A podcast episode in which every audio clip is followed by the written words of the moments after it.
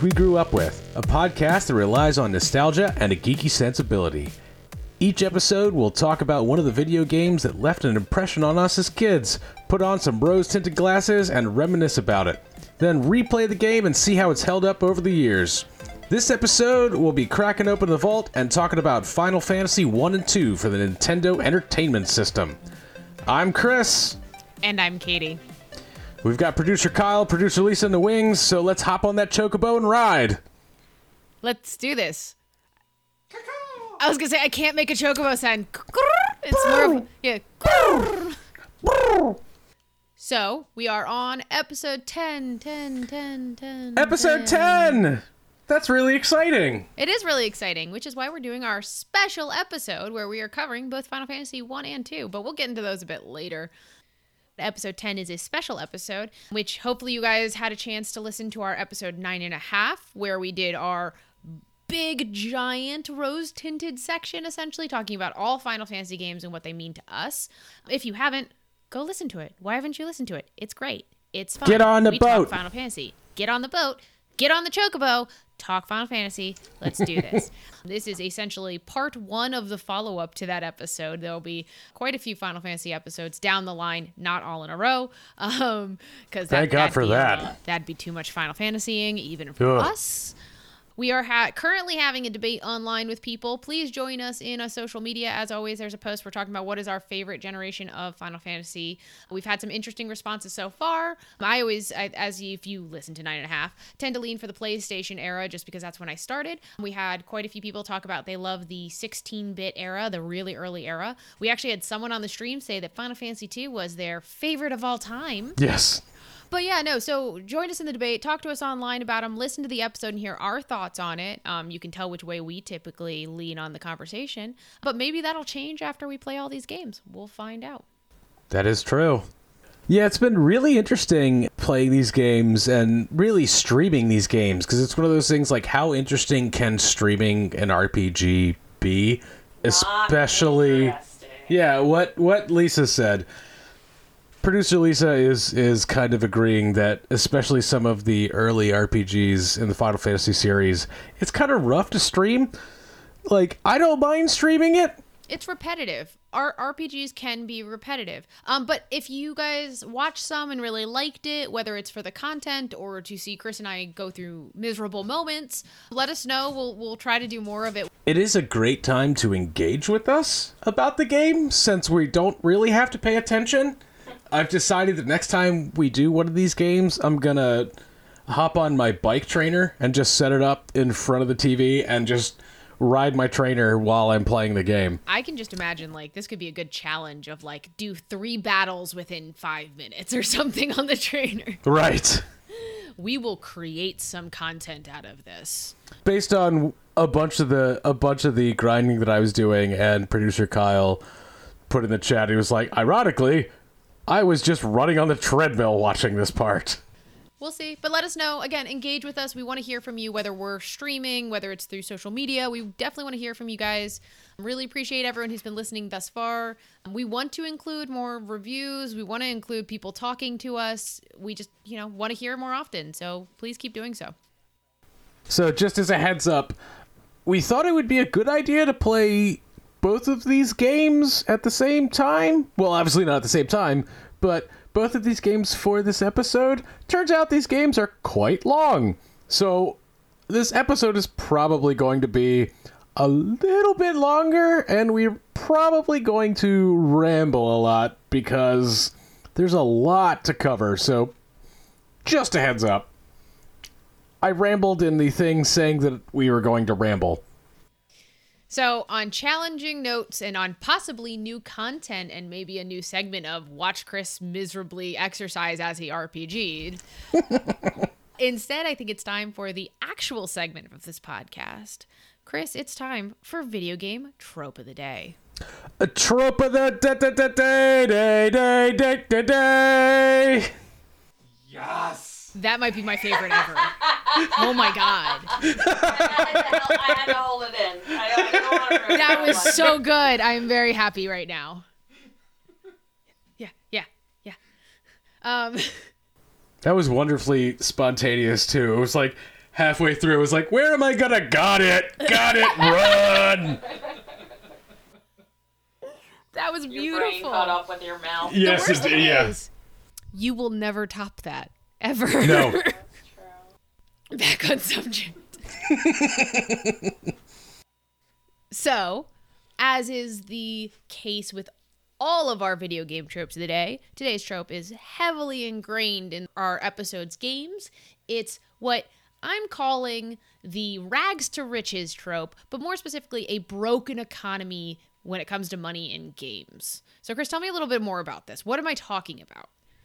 So it's kind of that feeling that you see, especially in uh, RPGs, where early game the economy is awful. Everything costs a ton of money. You can't afford it, and you just have to grind your way to more money so you, you can not even buy stuff, just to be able to do things like save or just do quality of life things in the game, like heal yourself, anything like that and then all of a sudden and it's it's not even like a, a switch but with without you even noticing all of a sudden you're like oh i've got all of the money in the world and nothing to do with it Yeah, and that that's when you end up buying random stuff because you can, not because you need it.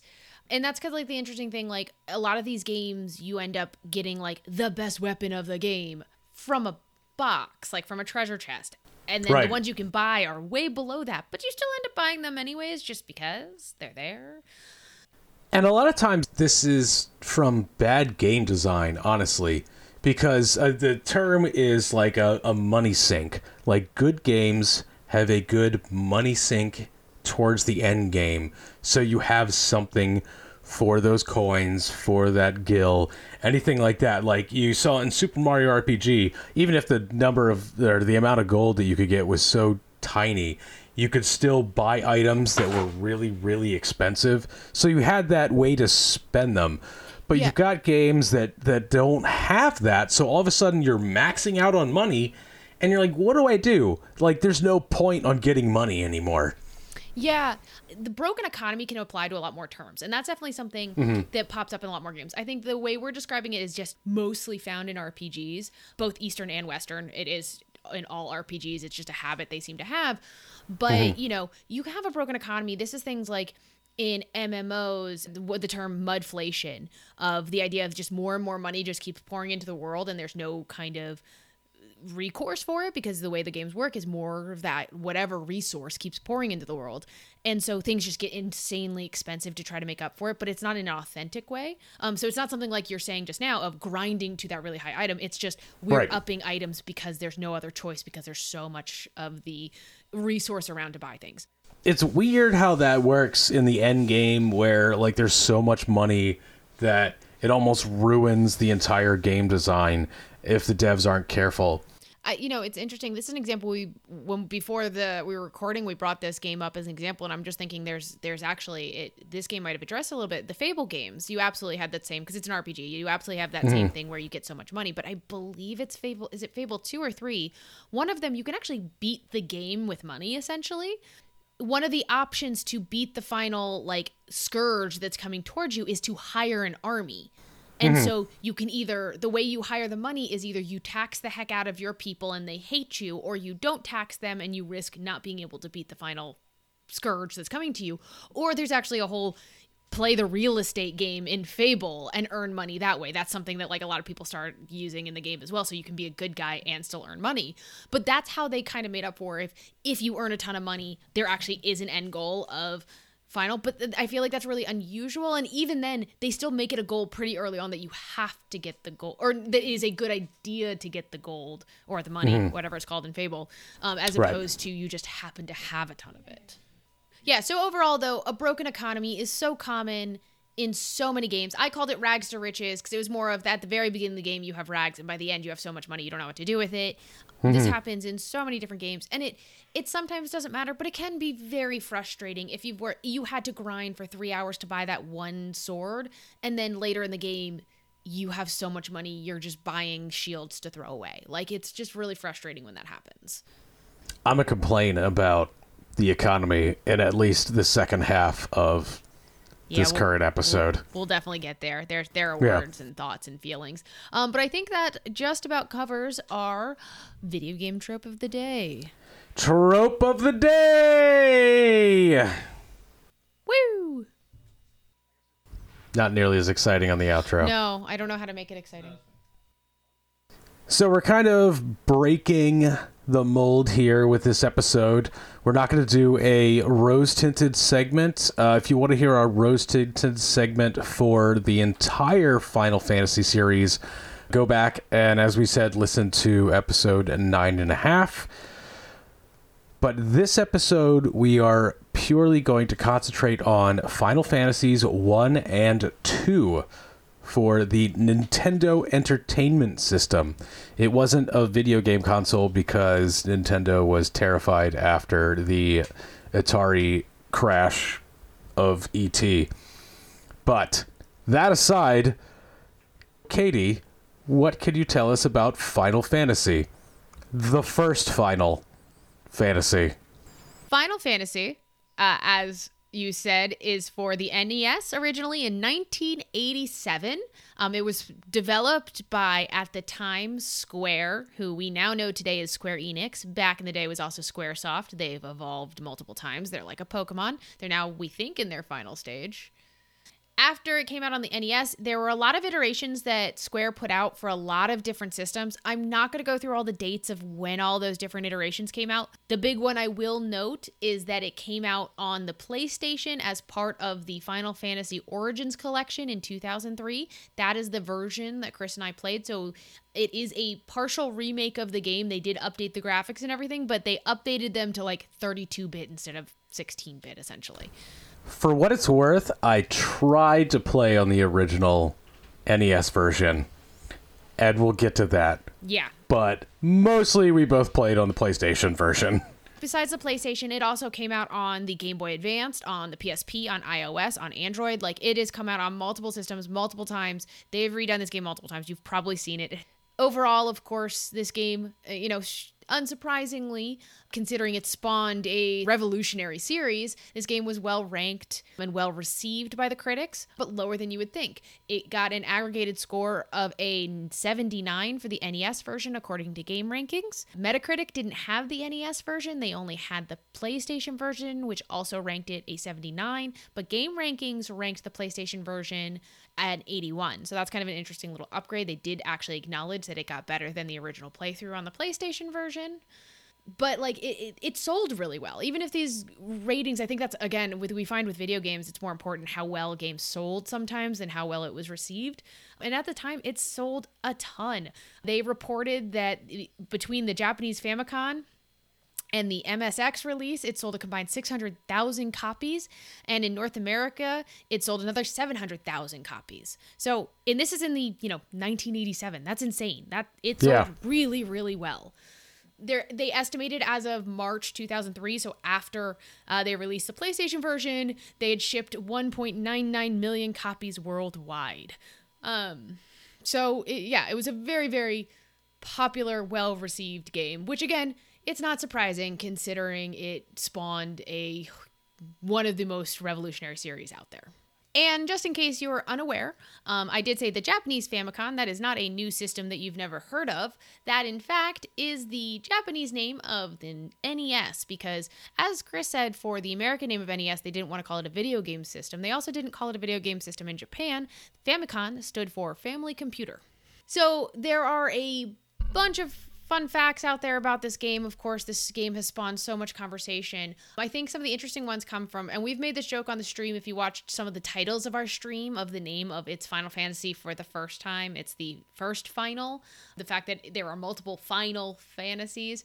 There are a couple of reasons for the name of the game. First of all, the director, Hironobu Sakaguchi, he basically had wanted to make an RPG for years, but Square kept telling him no because they kept saying it's not going to sell enough, it's not going to sell enough. Hmm. Finally, Dragon Quest, which is another long running Japanese RPG, sold really, really well and it was a hit. And so that convinced Square to allow him to do a version of an RPG.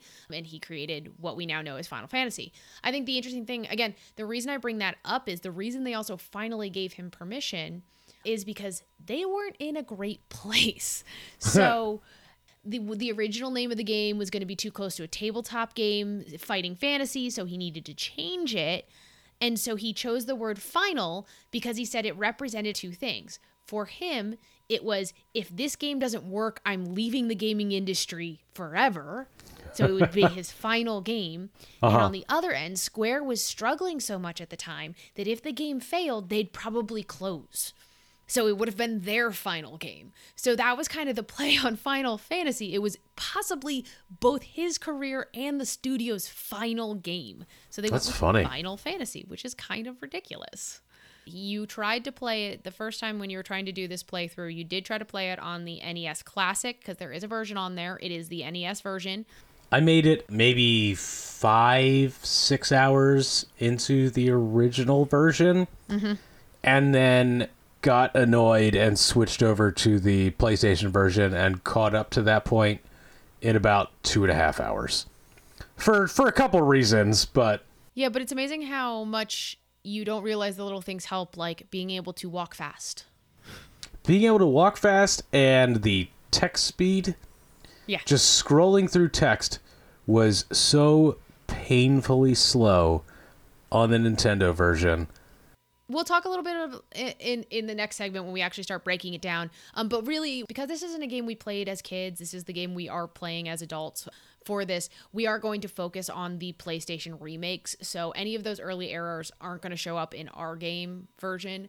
So it is something important to note is we did play the PlayStation versions and not the NES versions at the end of the day.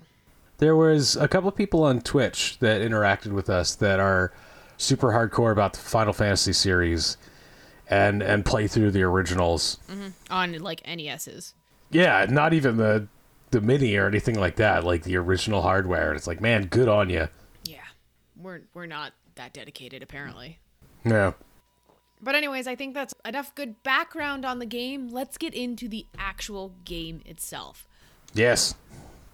What can you tell us about the plot of Final Fantasy? So, to be fair, a- and I'll I'll get into more on my feelings on this later in in a little bit. There wasn't necessarily a ton of plot plot of this game I found. So you basically start off and you get to pick your four warriors. There are classes that you can go through. There are six different classes that you can choose from the start, but you pick four of the six to make up your party and then you go into the world and you wander into a kingdom and you meet them, you find out their princess is missing and they're like, "Oh, four random warriors, you might be the warriors of light." If you are, can you go rescue our princess for us? She's in another castle. Yeah, she literally is in another castle. Um or cave. She might be in a cave to be fair. Uh But so you go and you rescue the princess from basically the guy who used to be her protector. There's a, her knight named Garland. He was her protector. Now, for whatever reason, he decided to kidnap her, and so you go and rescue her. And it's it's really that easy in that first plot. You bring her back home, and the king's like, "You are the warriors of light. Now you have to save the world because." reasons Because prophecy. because prophecy and and literally you just basically have to go around and you you find out that there are four crystals that you need to co- collect in order to save the world from the looming threat and so then you wander the world and you go and you you go find the different crystals in different parts of the world there's the four there are four elemental crystals it's earth wind water and fire Now I've got Earth, Wind, and Fire Yeah. stuck in my head. Yep, yep, yep. Uh, yeah. So you, you're, you're trying to find where the crystal is. You're sent to an elf prince. He's supposed to have a good idea of where that is, and he has a key that will let you into special treasures to get you nice items. But he's asleep. But he's asleep for some reason, so then you have to figure out how to wake him up. And there's a witch who will wake him up, but only if you get her your her crystal eye. It's a bunch of fetch quests, basically. Because then you go get her her crystal eye, and then so she gives you a potion to wake him up, and he gives you the key, but he also gives you an item to get this giant out of the way so you can move on because he wants to eat gems. So you have to go to this cave to find him to get gems. Yeah, it gets in there. We haven't gotten any of the orbs yet. no, and that's even before you get crystals. We're like nine hours into the game, and we've gotten zero of the four orbs. Crystals! They're crystals! Crystals. I keep calling them orbs. They're crystals. At this point, you're about halfway through the game. You're just getting out of the first section of the world, and you're finally getting the crystals. So you proceed to go to the four different caves, basically, or four different areas that get you the four different elemental crystals. Each are protected by a particular monster. So these are classic monsters. A lot of times you do fight a vampire, you you fight a lich, you fight Bahamut. So that's exciting. You don't fight Bahamut. Yes, you do. Oh No, no, you don't. No, Bahamut helps you. Yes, Dang it. correct. It's Tiamat you fight. You fight Tiamat, other dragon. Yeah, Tiamat, which was a magic card, by the way. We'll we'll talk about the amount of magic that crept into this game. What did what did they call them? It's like the Earth Fiend came out, and then the Fire Fiend came out. So it's like over the course of of history, all four of these elemental fiends came out. So it's your job to go fight them and then get the crystals from them, so you can restore the crystals, restore the elemental balance. to the world. And so yeah, so you fight these classic magic card D&D monsters. Mm-hmm.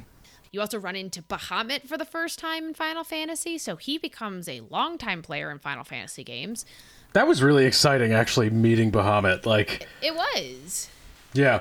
It, it is really cool. It was kind of like, hey, I know, like that's where we first see him. coming from the the more modern Final Fantasies, where it's like, oh, I get to talk to Bahamut. Like that's really neat. They explain that Bahamut is the king of the dragons, and so you're like, Yeah. oh, this is cool. And so finally, once you get all four of the crystals, but finally, all four crystals open up a portal to the past, and you get sent back to the past 2,000 years. And then you have to finally fight the guy who basically summoned the fiends to the world to destroy it. And it turns out, after all of this, it was Garland, the knight that stole the princess at the very beginning of the game. And he basically explained that you created a time loop by killing him then, that he got sent to the past to then send the fiend to the future to then start the whole process. And it's a forever eternal time loop. And then finally you kill him and end the paradox, and you don't exist anymore. And that's the end of the game. yeah, I actually thought that was really, really interesting. Like it came totally out of left field, but it's like this classic gather the four things. And it's like, all right, go back in time, I guess. But it's like, so we made this weird positive feedback paradox loop Yeah. because we did that? And then you break the paradox, and you never existed. They just have a f- sense that there are great heroes out there that saved them, which is baffling for some reason that you just never existed. And that's your reward for the end of this game, which is kind of interesting why none of the characters in this game came with names. There are no named characters in this. Your heroes, that's why you get to pick whatever class you want. And I think that's why they could easily delete them from history, I guess. And all of the names, at least in the Nintendo version, could only be four characters long. So if you were like me and try to put in your name, which is Chris, you run out of characters. So your name is Chris. And I was so confused by that. I was like, what do you mean I'm done? Like, what? And to be fair, then you proceeded to name another character after your loving wife, who ended up being the worst character in the game. We're not going to talk about that right now. Yeah. So now that we have a basic understanding of the game, as much as you can of a game like this, Chris, tell me a little bit about some of the mechanics from the game, some of the base mechanics of how this game ran. So the mechanics are, and it's funny because I wrote in in my notes when I started playing. It's like, man, this has a lot of those like stereotypical RPG elements. I think I said this in episode nine and a half. It's like, oh yeah, it's just standard how this works. It's like, well, I guess it's standard because they did it first. So Uh, credit where credit is due. So it's it's a turn-based RPG. So your mechanics are walking around the overworld and talking to people, you know, doing business in towns, buying stuff, getting plot important items, info, stuff like that. And then you go into the overworld and you find like random battles as you would, and that breaks you into a different screen where it has your four characters and, you know, you're taking turns doing damage, getting damaged. The next thing to talk about with the mechanics is the way magic works in this game, which is a bit different than what I think a lot of people are used to when it comes to magic. So instead of having there's no mana or MP in this game in a traditional sense, it's very D&D in the sense that you are given a certain amount of spells at the first level and the spell slots at the first level and a certain amount of spell slots at the second level. And then once you get that spell, it will say, okay, you have five first level spells and four second level spells. And that's how your magic worked is you have to base it around those slot spell slots. It was it's very D&D in that sense. It, there wasn't a mm-hmm. communal pool of even your characters MP or magic. It was individual spell slots per level. And you could only have like four spells per level, I think. 3 3 per level. But yeah, it was it was super interesting that there was no, as you said, no MP. It was literally you could cast a spell uh, X number of times. If you level up, you could cast it a couple more times. So I talked a little bit about how there are six classes you pick at the beginning of the game. The six classes are how many can you name, Chris? Go. So there was uh, fighter slash fighter was the uh, original NES version. They changed it to warrior Yeah. in in the PlayStation. That was the first one. Then there was a thief, and then there was a, a black belt slash monk. So black belt was the NES monk. So I guess as you go back, warrior is your your knight person. Thief is like high evade, whatever. Roguish. Um, roguish, yeah. You couldn't steal anything like No. in future future games. Uh, black belt slash monk was your unarmed, high um, high HP, yeah, multi hit class, and then you had three magic classes. Unlike what we see kind of going forward, you had the white mage, the black mage, which we talked about uh, last episode. Those very stereotypical classes, and then you had a red mage, which could do kind of both classes of spells, the white and the black, not as well. And he was also kind of a fighter, so he could wield swords and wear a little bit of armor, so it was kind of that in between Yeah. nice class. Right. But they don't explain really any of that to you when you're picking them. No, they don't. And so you literally, when I talk about the the magic and only certain people can learn magics and how everyone else gets zero zero, you would find out spells that you just can't buy. Period. End of discussion. Yeah. Can't get them. Can't use them. No one. None of your people can use them. And if you don't have a white mage, you don't have cure until two thirds of the way through the game, which I don't know how you play. The original NES game, by default, your layout is a warrior, a thief, a black belt, and a red mage. So you just don't have a white or black mage by default. And if you're not like if you're not looking around, like if you're if you're like me playing the game for the first time, you're like, sure, let's go with this. And it's like, what do you mean there are these other classes? I should have read the manual. Yeah. The PS1, the base party was a warrior, a thief, a white mage, and a black mage, which is what we went with. Even after, so we should talk about. Uh, you get to a point in the game About two thirds of the way through the game. two thirds of the way through the game, you talk to Bahamut, and he essentially levels you up. So all of your your classes kind of upgrade to a new class. Like the the warrior becomes the knight, the thief becomes the ninja, the black belt becomes the master. Uh, stuff yeah, like that that. Red mid, red mage becomes the red wizard, and then like your white and White black mages, mages white become wizards. wizards. Yeah, Yeah. So, and then they have access to more spells. correct. And unlike in later games, in pretty much all the later games that I can think of, whereas magic, you can evolve magic yourself. Again, as we talked about, you have spell slots. You have to buy just different levels of magic. and also the range of those spells and really kind of going aside the range of spell damage healing and and actual physical damage. That range was so huge. It felt like there was so much rng in this game. That was incredibly frustrating. I think another important mechanic of this game is how you save. oh in this game you you say the only way to save your game in the especially in the original game was to go to an inn and pay money and save the game or have a tent or a cottage which would also save which you. had to buy with money. Which you had to buy. Is so dangerous if you think about it. If you were dying Yeah. and you had to pay to resurrect someone. Yeah. So you could have one member left struggling, not have enough money to save, and you're doomed. And I think the really interesting thing about that is this was the first game for the NES that could save like this. They built a special like battery for the cartridge so it was able mm-hmm. to save the data. So much so that in the guide and in the game itself there was a warning that was like hold That's reset when you right, yeah. power down in order to make sure your battery doesn't get messed up. Thank you. it, it completely broke the fourth wall and just literally told you Yeah. and and it's funny when you're when you're going back and playing like the classic version or whatever yeah it's like hold the reset button and then hit power Yeah. Or else you're gonna, I guess, power surge the battery in the cartridge. They were worried about that, and that's what's Yeah. kind of fascinating. That's how revolutionary this game was, though. You couldn't save before that on games, which we know, like we talk about. That's why there's games, the difficulty of having to play those games on a live system, and the the codes that you would do to jump around instead of being able to hmm. save mid game. So this game had it, but you only could save in the inns, which in later games you can pretty much always save in the overview world, and sometimes there's save points and stuff like that. But only in the inns in this game, or in cottages, as I said. So that's kind of an interesting thing. They added in the version we played.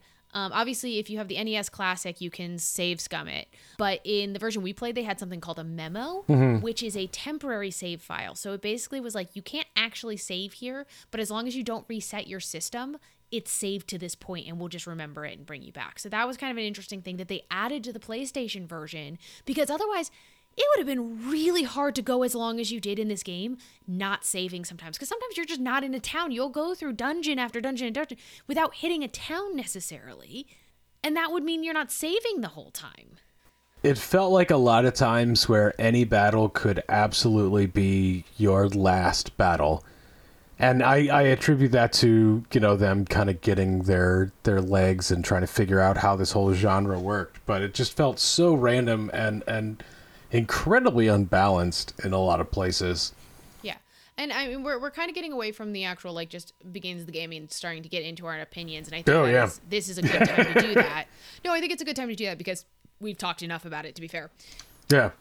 It's a typical turn-based RPG. It is I again, as I said, it's your stereotypical turn-based RPG, but that's because they it, did it it. was like one of the first. Yeah. It forced you to do so much extra stuff, and it never told you any of this directly. No. You had to figure this out. You didn't know, like, you were just wandering when they're like, go find the next crystal. They didn't tell you where to go necessarily. They kind of gave you general directions sometimes. But there were a lot of times that Kyle and I were just like, where are we going? What are we doing? And I think that's what me stumbling over the plot. Part of that was because I was using the guide.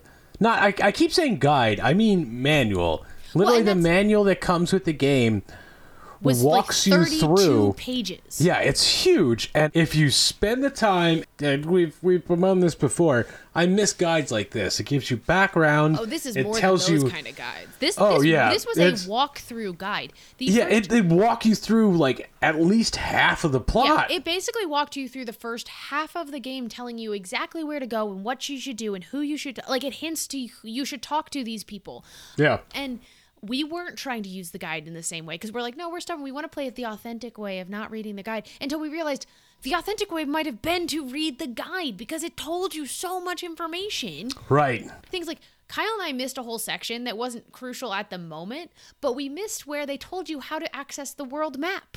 So we went like six hours without knowing how to use open the map. I will say the map in the NES version was terrible and practically useless. Like, you were better off, and I did this a bunch of times, just making your own maps. Which I kind of enjoy every once in a while. I, I made a bunch of my own maps, especially for the dungeons. Yeah. But yeah, so it's just it's things like that that you they learn to improve obviously in later games. The idea that you only had a potion that only healed 20 HP even when later in the game you're getting hit for like 200 HP.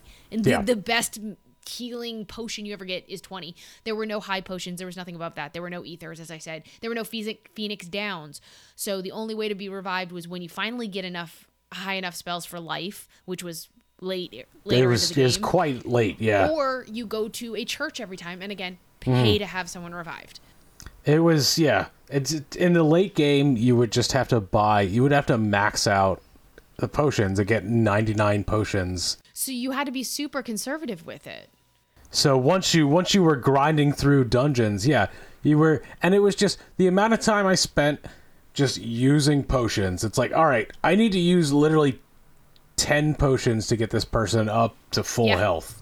so and that's an interesting thing again that came in a later game mechanic and this is something chris never ran into and i think this just purely happened because he played easy mode to get through it faster We should we should touch on that. In the PlayStation version, there was easy and normal mode. Uh-huh. Chris played easy, we played normal. The biggest difference is he got way more spell slots than we did. So Like- many more spell Like, slots. I think at max we had like 10 on our lowest level, and Chris had like 25 at one point. No, it was more than that. I had like 60, 60 I heal think ones. we had like 10 as the max. Honestly, that made the game playable. Well, like I'm, I was interesting looking at that, yeah, like uh, looking at the easy versus normal, and and easy also. I think you leveled up faster, you got more gold. And that was the thing, though. So the way Kyle and I got through it, because we were so limited in spell slots, we still didn't have that many items. Like 99 potions, you can go through real quick. So quickly, yeah. and so there are items later in the game that they can grant you a spell. And so it'll be like the wand of healing Yes. whoever's using this heal, which is a basic, you know, healing spell for your whole party.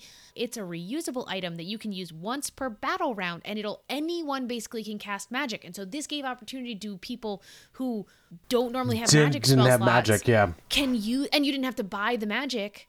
You could just use the magic spell slot, and that was the we spammed those by the end of the game. It was the only way we survived was by spamming these items. Mm-hmm. But yeah, the struggles like the just the the the absolute grind the last dungeon was, and this comes back to that save mechanic in every well not in every in a lot of RPGs you'll have that last grind that there isn't a lot of saves and before Yeah. you f- beat the game.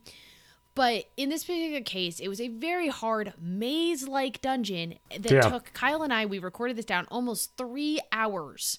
It's long. It's so long, and yet, if we hadn't had like a memo, as we said, we would have been in so much trouble mm-hmm. because we would have had to go back. Every, it would just, it would have been brutal. And that's just the way older games were, but like, oh God, it would have been brutal. It was, and I almost hesitate to call it a grind too, because it was just, I would call it a slog. It was. Did it feel like the random battles were so much more prevalent than in newer games? Like, it felt like I was hitting a random battle every two or three steps. Like, I know Oh, there yeah. were certain places where you could, there were pre baked battles.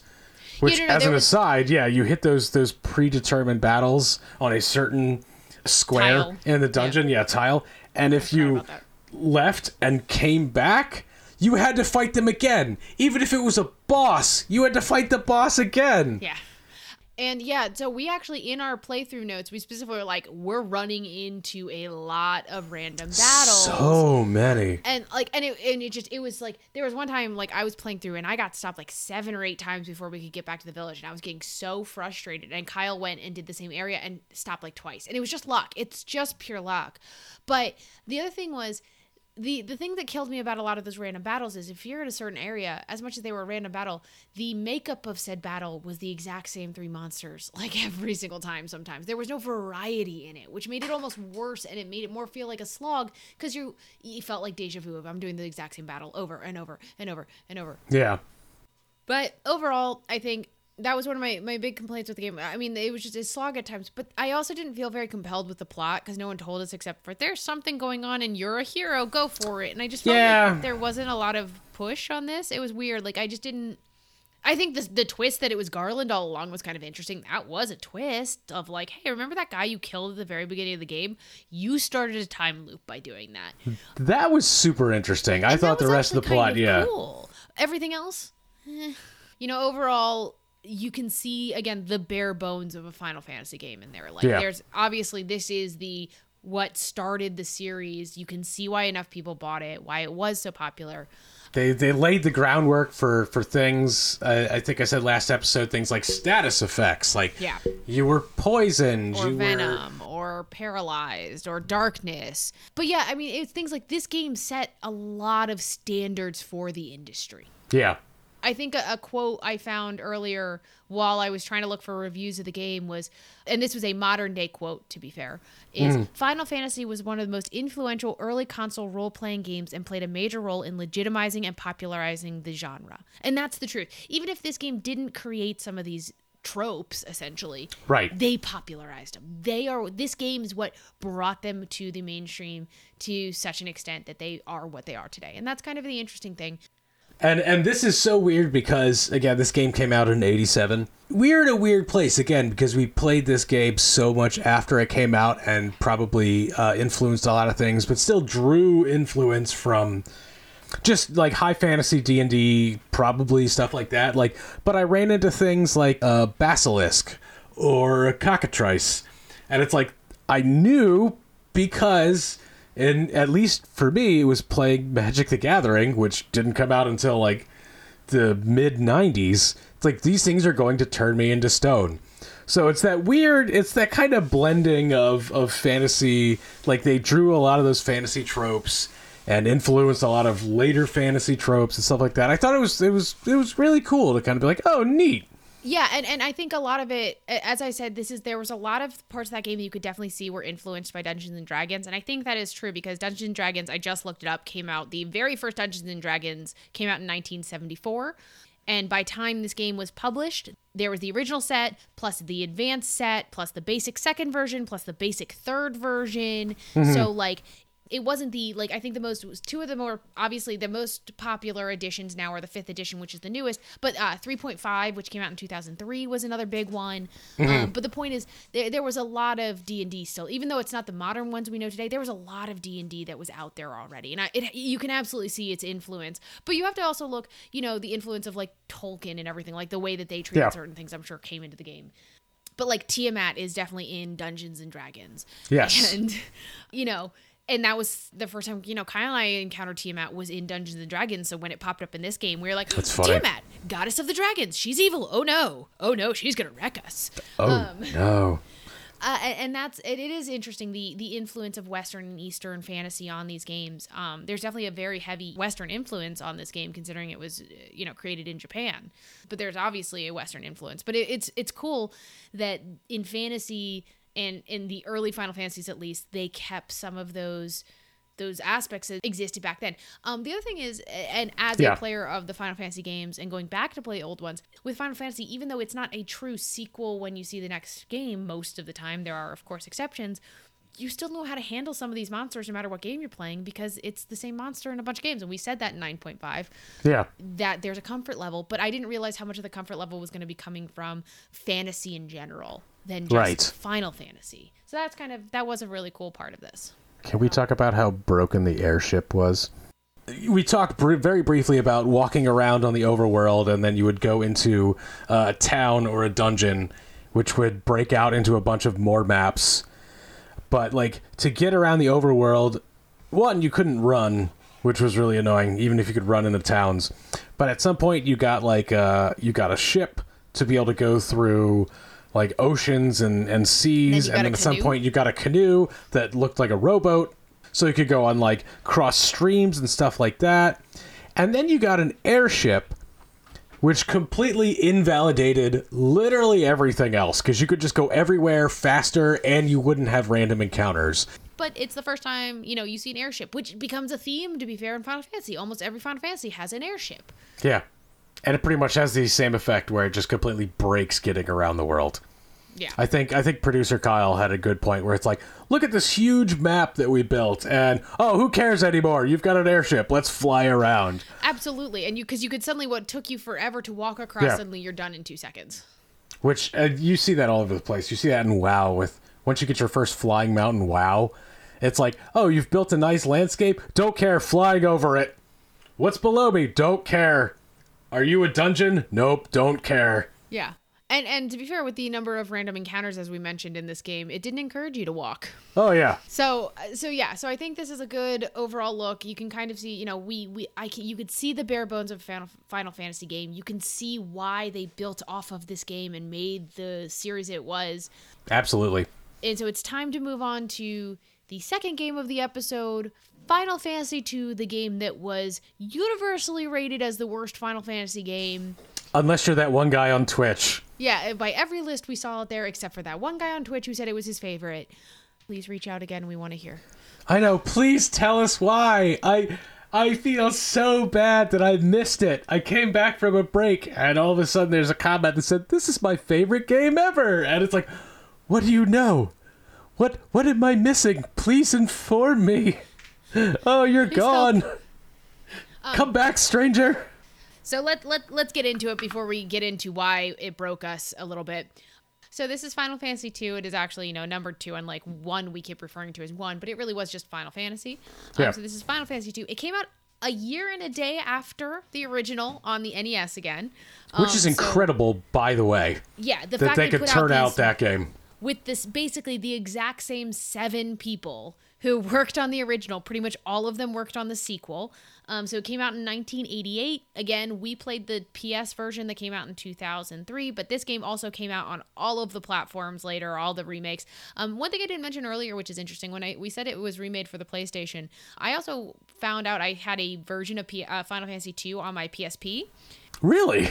Yeah, I apparently randomly bought it one time because Final Fantasy. I never played it. I opened it up. It is another remake on top of the PlayStation version. It's an even more updated version, which is kind of interesting. If I, you know, could tolerate the game more, I might have tried to play it, but we'll get to that. Yeah. Tolerate is a good way to say that. It's amazing how much worse you can make something in a year and a day. That needs to make it in. We've had a whole year to make this worse. and this is again we, we we said this in 9.5 in case you're not familiar when we're talking about final fantasy 2 we are talking about the original final fantasy 2 the second final fantasy game that was produced by square. The reason i specify that in in the us final fantasy was final fantasy but they never brought they didn't initially bring over 2 and 3 so number 2 was actually final fantasy 4 in japan and so when we're talking about two, we are talking about the original two, the canonical two, however you want to look at it. This is the Japanese two. This is the second game that they created. Again, it sold pretty well. They sold, you know, 400,000 copies of the sequel right off the bat, and then they sold another 520,000 copies after that. So it, it didn't sell as well as the first game, but it did sell well. And the critics were okay with it but the ratings weren't as high. Again, this time I couldn't find any NES ratings again because I think it didn't come over to the US really Yeah. until much later. So the PlayStation version is the one we see the ratings. Game Rankings had it at an 81, so higher than Final Fantasy. That's wrong. and then Metacritic had it at a 79. So again, he's decent ratings, all things considered, for these games. Which is surprising because I feel like I would have thought that if this came to the US, it would have pulled an ET and just tanked the entire series. Yeah. And they really did redesign a good chunk of this game and we'll get into it in the mechanics section of this game, but they they did design quite a big chunk of it. They specifically the experience system very much changed. Um, and again, we'll talk about how later. Uh, but they wanted it to be more realistic than the first game. That's how why they changed it. That's what it felt like. It's funny because that that was that's in a, a whole bunch of my notes. That is just that's that's what it felt like, and they just too much. It's not a good thing. Yes. So that is the, you know, kind of basic background. A little bit more brief this time, but again, a lot of the same ideas as the first game on the development cycle, on how they did this, how quickly it came out. So the interesting thing about two, there is more of a plot than there was in one. That is very true. There is actually, and the, again, this is where is the, I would say the game mechanics of one were the bare bones of a Final Fantasy game. The mm-hmm. plot devices found often in Final Fantasy was the bare bones in two. Like you can see where they were building into a bigger plot that, that turned into our modern day Final Fantasies. Yeah, it's they actually had kind of a narrative other than like get the things and get the get the fetch quests and then go. It was kind of a fetch quest that kind of actually led from here to here to here. The overarching is story is okay. So here, here's we'll get into it. Yeah. You are, you start the game. It is four people. You Firion, Maria, Gus, and Leon are the four characters. Right off the bat, you get killed by some guards, like in the first moments of the game. This was it's that's the the the very stereotypical uh, supposed to lose battle. Yes. Um, they didn't even give you a chance. You get hit and you're you're done. And then so you wake up and you find out they the princess of the town you were running away from, your hometown, helped revive you. Her and her wizard. Mindu slash Minwoo slash there's some different spellings depending on the version of the game you played. He revives you. You come back you find out it's just three of you. It's just you, the main character Firion, um, Maria, and Gus. Leon is MIA. And then they basically are like, our town was taken over by the Emperor. The evil Emperor is taking trying to take over everything. We saved your lives because we thought you deserved to live. And then you're like, I'm joining the rebellion against the Emperor. And that is the story, is you're trying to defeat the Emperor. That is the overarching plot. There's it's not really grander than that. It becomes grander because he's like an epic boss eventually. It really is that you want to beat the emperor and take your hometown back and then possibly go beyond that. You know about the rebellion against the Empire? Yeah, I know, right? Yes, got it. So you go in, you do a bunch of fetch quests. You basically go and talk to random people. You start freeing towns from it. And you basically go through and you slowly free things and open things up. I- I'm going to try to skim the details. The interesting uh, thing, and we'll get into the mechanic of this, is you are a three party team the whole time. And you get added fourth players throughout the game. You can actually get a bunch of different people to join your party at various points in the game. And sometimes they're really overpowered, not overpowered, but they're very powerful They're very powerful, yeah. it was really cool to have some of these really powerful characters join your party really early in the game. Like Mindu, the the wizard, the the court wizard joined you Yeah. at one point. And you basically go through and you are still looking for Maria's brother Leon, but you're also freeing things and you're doing missions against the Empire. You find out the Empire is building a dreadnought, and so that's where Sid, the first time Sid makes an appearance in Final Fantasy, and he's in every Final Fantasy after that, I'm pretty sure. So, yay, it's Sid. Yay. back. Or here for the first time. and he has an airship, but eh, but the dreadnought basically could destroy the world, and so you have to destroy the dreadnought, and you basically go through and try to beat the emperor, and that's kind of the whole plot. You find out lots of people die for you in this game. Well, I was gonna say, as as soon as the dreadnought is completed, spoilers, the dreadnought is completed and then just ravages all of the towns that you've been Yeah. in so far. which was kind of interesting. Well, like uh, so they, they have like explosions all over them, which is kind of Yeah. funny.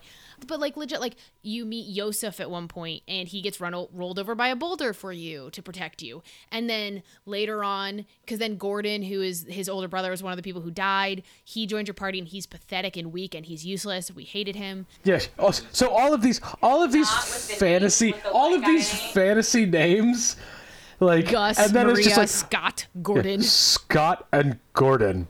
So basically, like Yosef ends up dying for you, and then Gordon joins your party. Then he leaves. Then you meet Layla, who's a pirate who tries to kill you. When you beat her, she's like, "Oh, you beat me, so we're best friends now."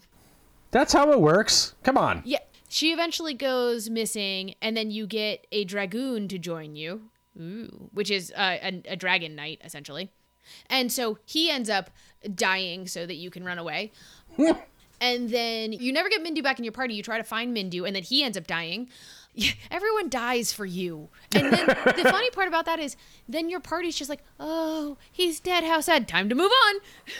That was so jarring. There was, I think, uh, when when. Scott, one of the princes, I, and I think you would you would kind of warn me about this. You find Scott the prince, and he he gets up from his secret hiding place, and he's like, "Tell tell my sister or No, tell Hilda uh, I yeah, love yeah, her. my my my fiance." It's like, tell her I love her. Blah, and then just like falls over. It's like I am dead. Yeah, no, essentially, and they all end up doing those kind of things. Yeah. Um, so But yeah, then you get then you get the one item from him, and Yeah, it you gives get you the the, ring. big the triumphant music, and it's Yeah. like you literally just watched uh, the, the crown prince die or the soon to be prince die, and it's like. Oh no! Oh, a ring! Wee!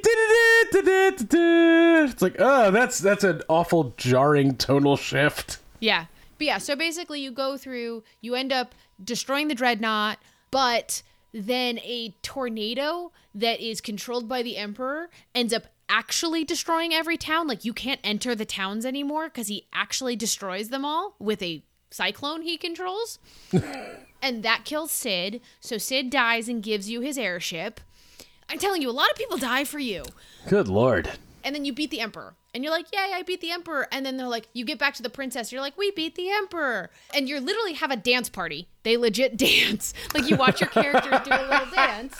But it's like Pride and Prejudice. Yes, it is like ballroom dancing. So yes. like, and then a knight comes in, like one of the guards comes in, and he's like, the Black Knight, who you've met a couple of times through the game. But Yeah, I was gonna say that's they set that up early. I think. Yeah. Well, you meet the Black Knight a couple times, and then at, at one point in the game, when in the in the dreadnought, you you're about to blow it up, and he says something, and Maria's like, "Leon," and then you have to leave. Oh. Yeah. See, again, the, the the bare bones of a Final Fantasy game. Yeah. So of course, the Dark Knight turns out is her brother all along. Bum, bum, bum. And so he has taken the Emperor's throne, and so you have to go fight him. And so you go to fight him and you show up and he's like, Might equals power. I deserve this. I am now the emperor. And you're like, Oh. And Maria's like, Please don't fight. I love you. And then I wish I was joking. And then the Emperor comes back, the one you killed, and he's more of a lich now.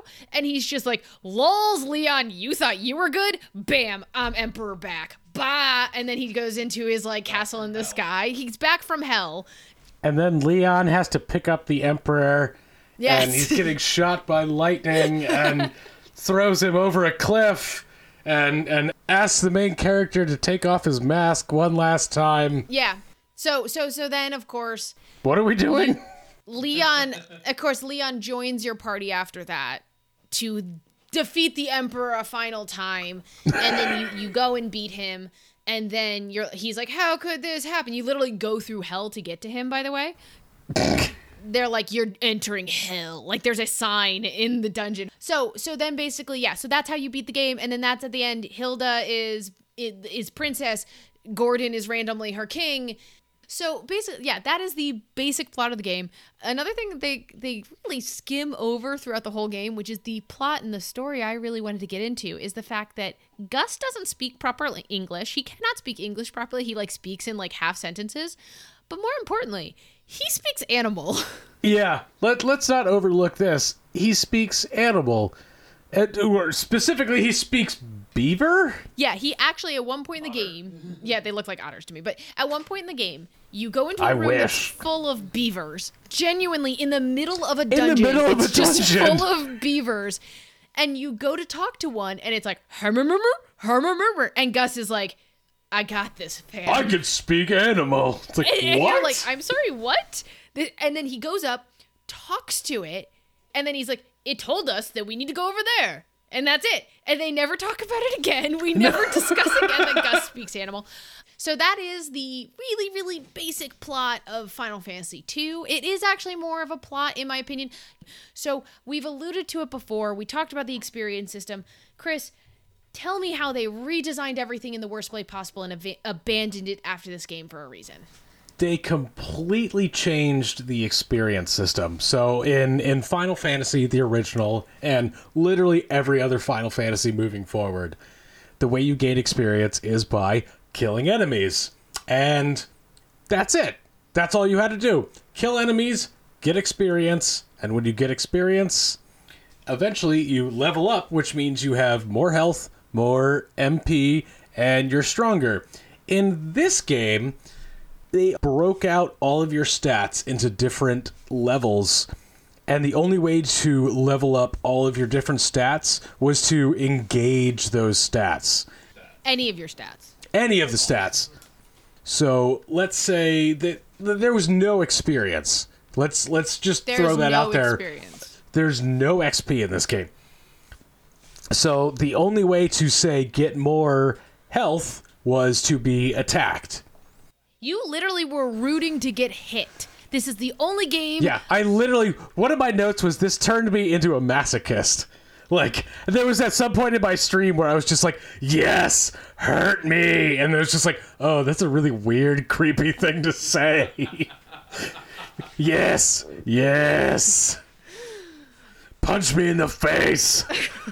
like things like, and it wasn't even attack. So you had to lose a certain amount of health Yeah. to get more health, essentially. So yeah, basically, yeah. In order to let's say raise up your sword skills, you had to hit something with a sword, I- or, Which or is fine. Make the attempt That's- at it. That's fine. I'm okay with that, but in order going. to raise your MP, you had to use your MP, which is both good and bad. But because then you'd run out so quickly, then you can't raise it anymore. oh, hold on, hold on. Let's put a pin. Uh, God, I'm I'm using all these stupid uh, business jargon terms, and I Let's hate a pin myself for it. Let's let's put a pin in that for a second. Circle back around. So in in modern games, when you level up, you get full health and full MP. That is just a thing that you take as read in Final Fantasy the original and Final Fantasy 2 when that happened when you leveled up anything you did not get a refill so like You get nothing. you get you get nothing good day sir you, so it, you it was both an advantage to level up, but then you'd be like, cool, I have ten extra MP slots that are empty. Yeah, which is fine because you could, Is you know, it? you could, you could. Well, at least you could get them refilled in dead and in. Yeah. Okay. So we are back to traditional MP in this game. Yes, Um, what we yes. know is MP. That is something that does come up, come like with it. So you have more traditional spells, a lot more spells in this case. Yeah, But it, it, so the basically as they as I said at the beginning that they were trying to make this game more realistic. The way they said it is the idea of the way to get good at a sword is use it over and over and over again. The way to get Sure. good at a magic is use it over and over again. So that's where this was based on. And in concept, it's a really cool idea. yeah, agreed. Yeah, it in execution, it is not No. because it was such a slow process. Because literally, this was something like it was zero out of a hundred is where you would start. So mm-hmm. level one dash zero, you need a hundred to get to two. Yeah, Hitting someone once gave you one. So you'd have these battles where maybe you'd get three experience for your sword per battle, mm-hmm. or one if you were unlucky in that sense. And so it would have, as long as it took us to get through things, if we tried to do it 100% authentically, and we'll get to how we didn't, it would have been brutal yeah, just and then the other thing about the system is because I guess because in the real world if you focus so much on something you get worse at other things which no that drove me crazy. Oh my god, that was the worst. And that's again part of my grinding personality. But yes, as as would go ahead and explain what you're about to explain, and I'll lose my mind again. so it basically was it wanted you to specialize to a certain extent so if your strength went up your intelligence which influenced your magic went down or vice versa if your intelligence goes up your strength goes down but the thing is a that's dumb B, the way this game is built, you cannot rely on one person to be your sole magic user. Yeah, Just because you would not survive. And so, because of that, you're trying to balance not losing too much strength, but not being too dumb, but not too. Like, eventually, it didn't matter as much once you get to the later end games and your stats were high enough that it didn't matter as much. But the idea that, like, if you're going to let that happen, and that's fine, but then give me more like balance in the party or let me just level up as a whole because that was the thing i'm not leveling up if i'm only doing defensive spells in the back my hp's never going up. Ever. Ever ever ever. Because if you don't get hit ever you won't go up ever. Well, so that's what I ran into because at some point you was like, all right, it's like I'm gonna buy, I'm gonna buy new armor, and then I got to the point where I bought new armor, and enemies wouldn't do me any damage, which means I can't level up my HP.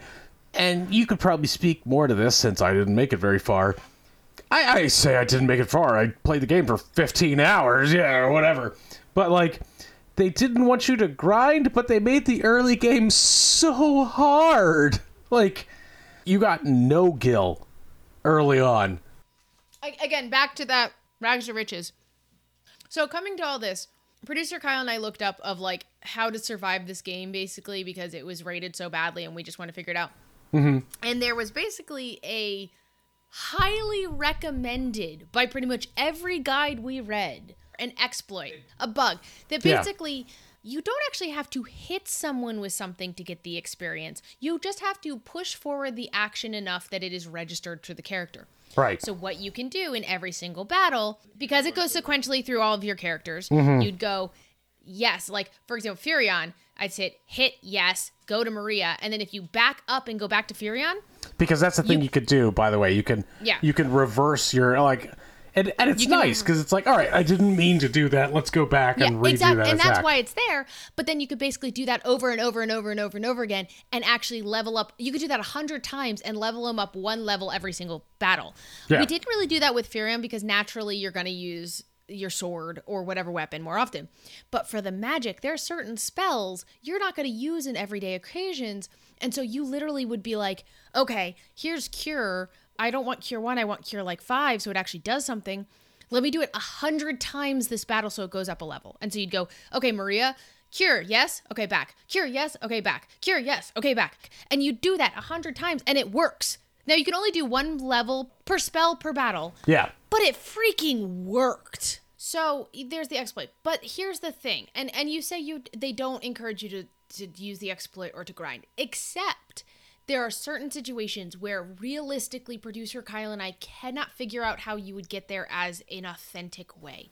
Like Oh, for yeah. example, there's Esuna, which is the spell that in typical Final Fantasy games and fantasy games, it cures ailments Correct. negative status ailment. But the thing is, what they never tell you in the game is that Esuna does not work on all of the ailments at level one. That's right. It only works on poison and only outside of battle because the way it works is you have to be one level above where it normally would be for it to work. So, example, you could start curing stone at five. Five? That's the point at Oh. five. But you can't cure stone in battle until six. Ugh. And those items, by the way, will bankrupt you Yes. to cure those. because they're like 5,000 gil. Yeah. And so the thing is, though, you cannot cast Esuna on a healthy team member outside of battle. Right. So the only way to do it is if you were to be cast knowingly casting Esuna mm-hmm. on a team member in battle, knowing it will do nothing most likely because you don't get status ailments all that often. No. And you have to do it at least A hundred times. 500 no no 500 times 500 to get rid of stone, yeah. stone that is not something that would ever happen in a normal playthrough naturally because you would never think that because they don't explain that to you and that's where i have a problem that's why i didn't feel guilty doing this exploit after a while because literally you can't play this game otherwise in my opinion It's like they built up these mechanics. They they made the game with those, and then, as you said, they play tested them. But it's just like, or didn't play test them because there's you know there's only like seven people, and it's like, oh, this doesn't work out when you go like three or four levels beyond when our design doc was designed for. and by the way every single spell can go up 16 levels Holy cow! so that means Ugh. To fully level up a spell, you need to do it 1600 times. Huh? 1500 times. Oh, I was about to say congratulations on the math, and then you messed up the math. Shut up. Damn it, producer Kyle. he wouldn't have noticed. It's too late at night. Ah. Anyway, back to the point. So basically, this is the huge mechanic change that they were so proud of, apparently, that never appeared in any other Final Fantasy game ever again for a reason. It's so weird because it's like they just swung so far. Like the pendulum swung totally on the other side. Credit. High potions have appeared. Elixirs Yay! have appeared. Ethers That's- that's- have appeared. That's in my notes. Oh, look, high potions. I'm pretty sure our notes are almost exactly the same.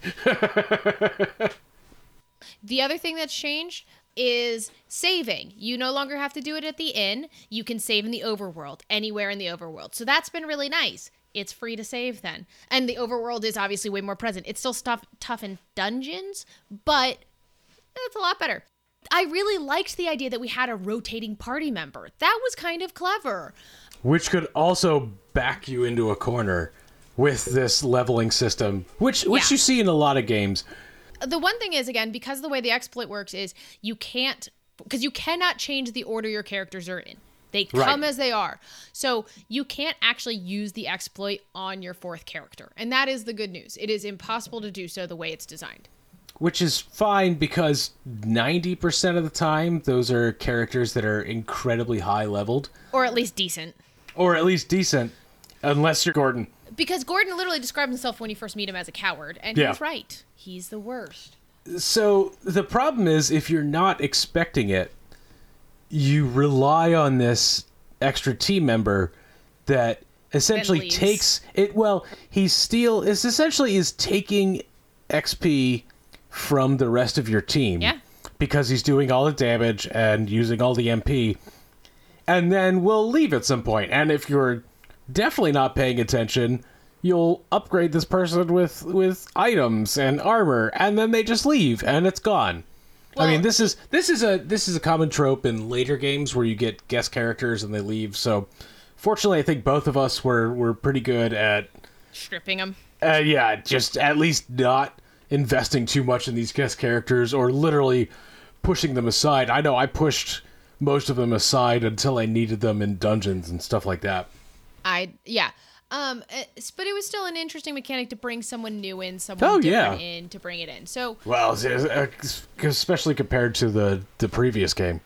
Right. So, uh, you know, I am trying to give credit to the game where there were interesting pieces and interesting changes that they brought about. I will say, when it comes to improving your MP, producer Kyle and I accidentally fell on a great way of improving your MP in, in the late game stages because eventually you can get a spell called Osmose, which is you get to absorb the MP of an enemy.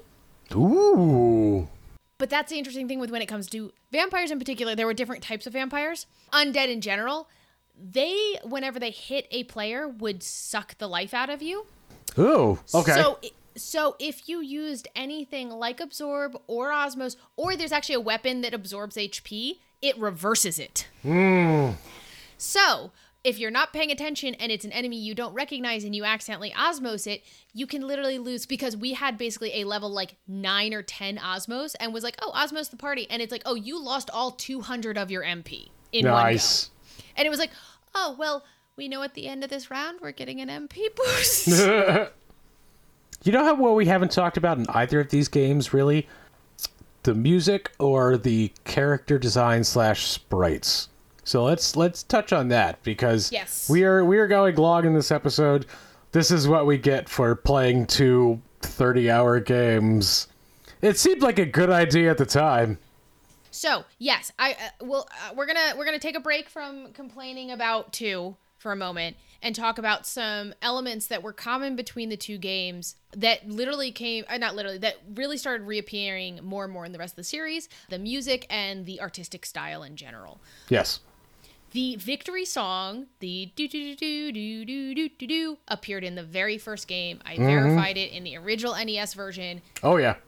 Eh, amazing amazing that that is something that has been with the game since the start and From the the music start. in general was really good like Yeah. you got a little crazy of the battle music because you listened to it on repeat for hours Well, that just happens in RPGs. but but it's it, it, it's a really enjoyable and so that's great the artistic style like the sprites and and their the character faces you get in the later in the ps1 versions Yeah. And that the second game went to Yeah. because Final Fantasy had just basic 8-bit sprites of the entire Yeah. character. But then in Final Fantasy 2, as you said they had portraits. Yeah. And there were some weird ones, Yosef.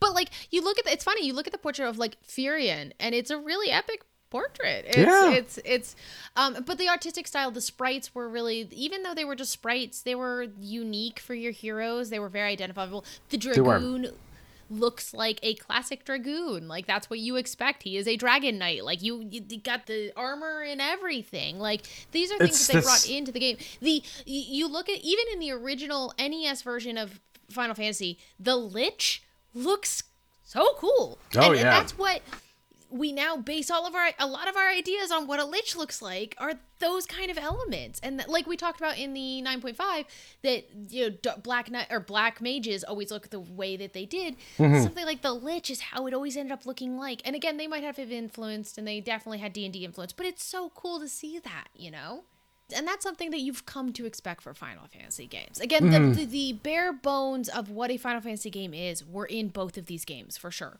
I think another thing is I, I kind of want to quickly list off the things, especially in two, that ended up becoming staples of the series. You had your first encounter with Sid. You meet your first mm-hmm. chocobo in this game, which was a very exciting moment because it was late at night when I did it, and literally my notes are like, "Oh my god, a chocobo!" I even tweeted about it. I was like, "My first chocobo sighting." I just missed it. I was literally right there when when I stopped Yeah. playing too.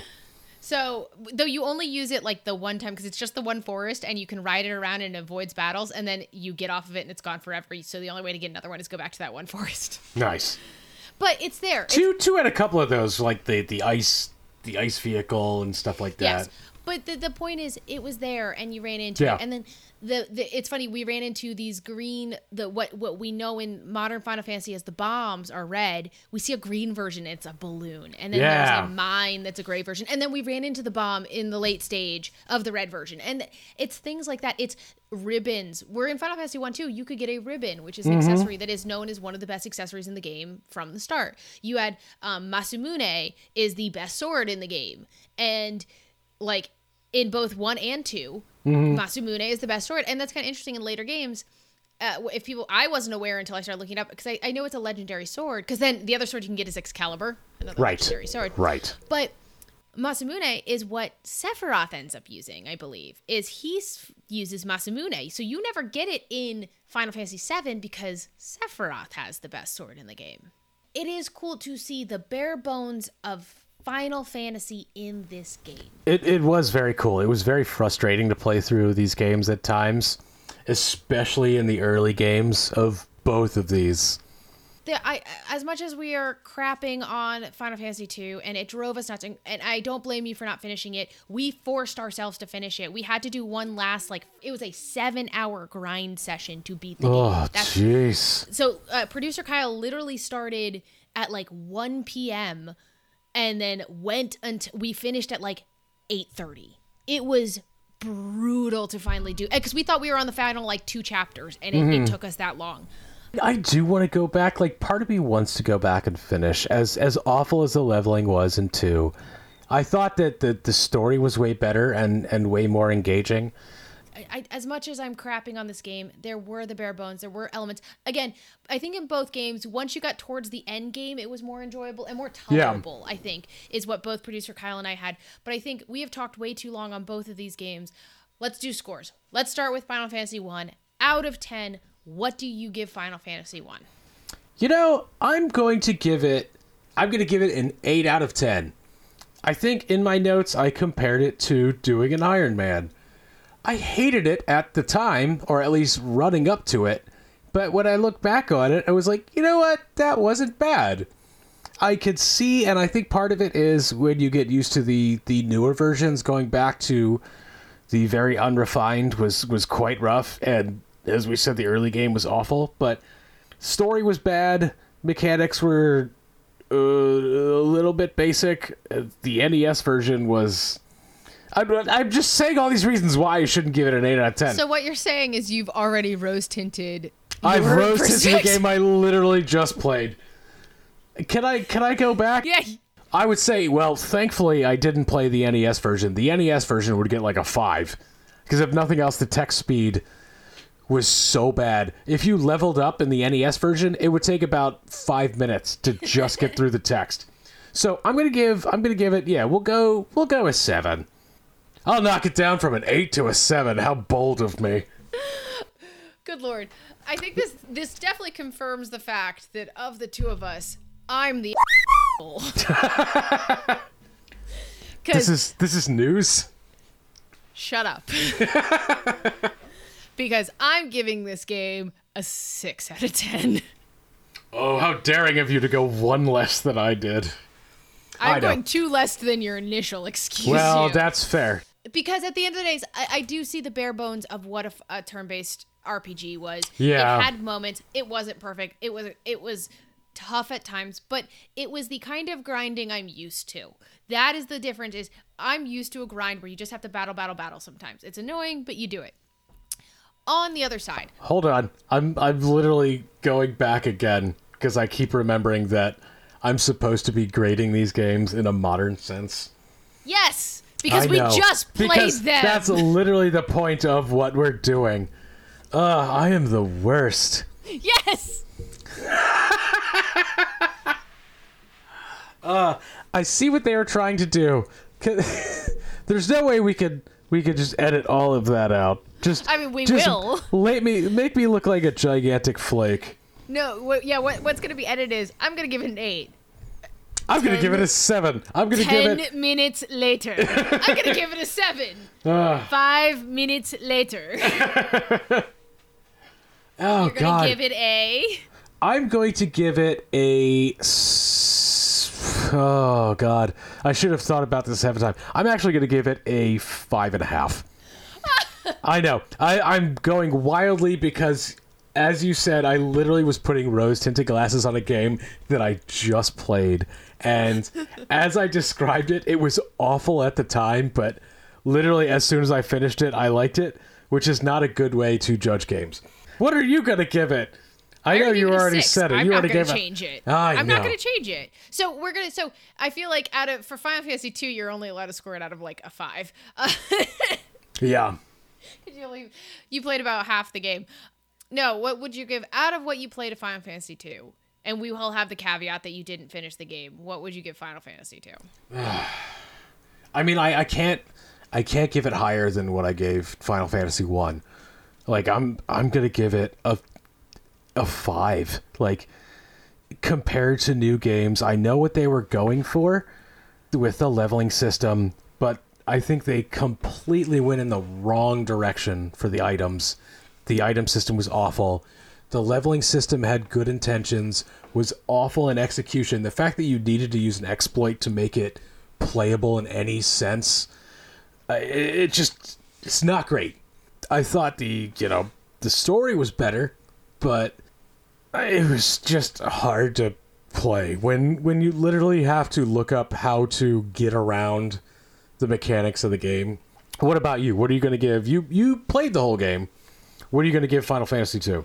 I'm gonna give it a four and a half because, and that's really a good. Ch- like I give it like for me personally, that mm-hmm. half is only there because the plot was much better and I enjoyed it, and there were elements that were big improvements that ended up staying with the series forever. But it was such a painful game to play through. It was such a painful. It was hard to look at a game and know that the only way to play was to exploit it, and that just felt wrong. That's not how you're supposed to play video games. It's like it's it's against the nature of video games. Right. And the thing is, eh, eh, you and I, you more than me, but you and I both know that grinding is part of RPGs and we don't mind it. We accept it. I will grind for fun sometimes because sometimes it's worth it. I'll grind forever. This is not grinding. This was the anti-grinding. Yeah. And I, I didn't I didn't like it and I it just it made me it made me angry. It actively punished you for trying to grind. It did. It really, really did. So four and a half. I think that kind of puts our final verdicts. I think play like a little bit if you want to experience it. I, I was gonna say, should what what is your recommendation? Should should Yeah. people go back and play it? I, I'm sorry to anyone who loved these games. I don't think you should go back and play it unless you are a hardcore fan who has to experience all the games. And maybe you've already done so if you are, because this is just tough. I'd say play one. I, I'd say play one on the PlayStation. Definitely don't play the Nintendo version because the Nintendo version was rough. I, I would say if you really want to see the background of these games, slog through one. And, and I say slog and like just just do it. Just pull the sleeves up, roll the roll the pants up and, and go Get it done. go dive in. Yeah. So I think it's a good way to I think it's a good time to wrap things up on those notes. At the end of the day, Chris gave Final Fantasy a five and a half out of ten. I Eventually. it- eventually. I gave it a six out of ten. Chris gave Final Fantasy two for what he played of it, a five out of ten. I gave Final Fantasy two a four and a half out of ten. It was it was a slog. We're not doing two Final Fantasies per episode for the next time around Oh god no. We won't survive it. Uh, but thank you for joining us for this episode. We hope you enjoyed some of our misery. Next episode should be a lot more fun. It's a lot shorter game on a kind of really different, uh, a different way of doing the game. We are going to be playing what game, Chris? We're going to be playing Donkey Kong Country for the Super Nintendo. So it'll be more exciting, probably just as frustrating, but in a different way. With a special guest feature of producer Lisa. She always appears, but now it's a guest feature. of Yes. producer Lisa. So thank you for joining us. Subscribe to the podcast, like the pages, talk to us online, talk to us on social media. We're at GWGW Show everywhere. We want to talk to you. We're clearly going crazy playing these games, so please help us out. And again, thank you so much. Talk to us, talk to us. We we want to talk to you all. And otherwise, I think it's time to say goodbye, Cloud. Goodbye, Chris. I- He wasn't ready. No, I wasn't ready.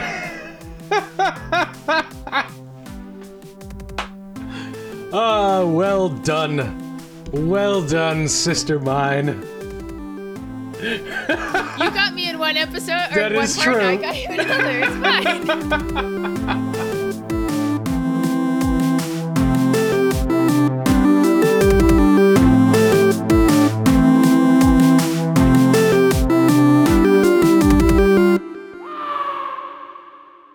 Bye, Lisa.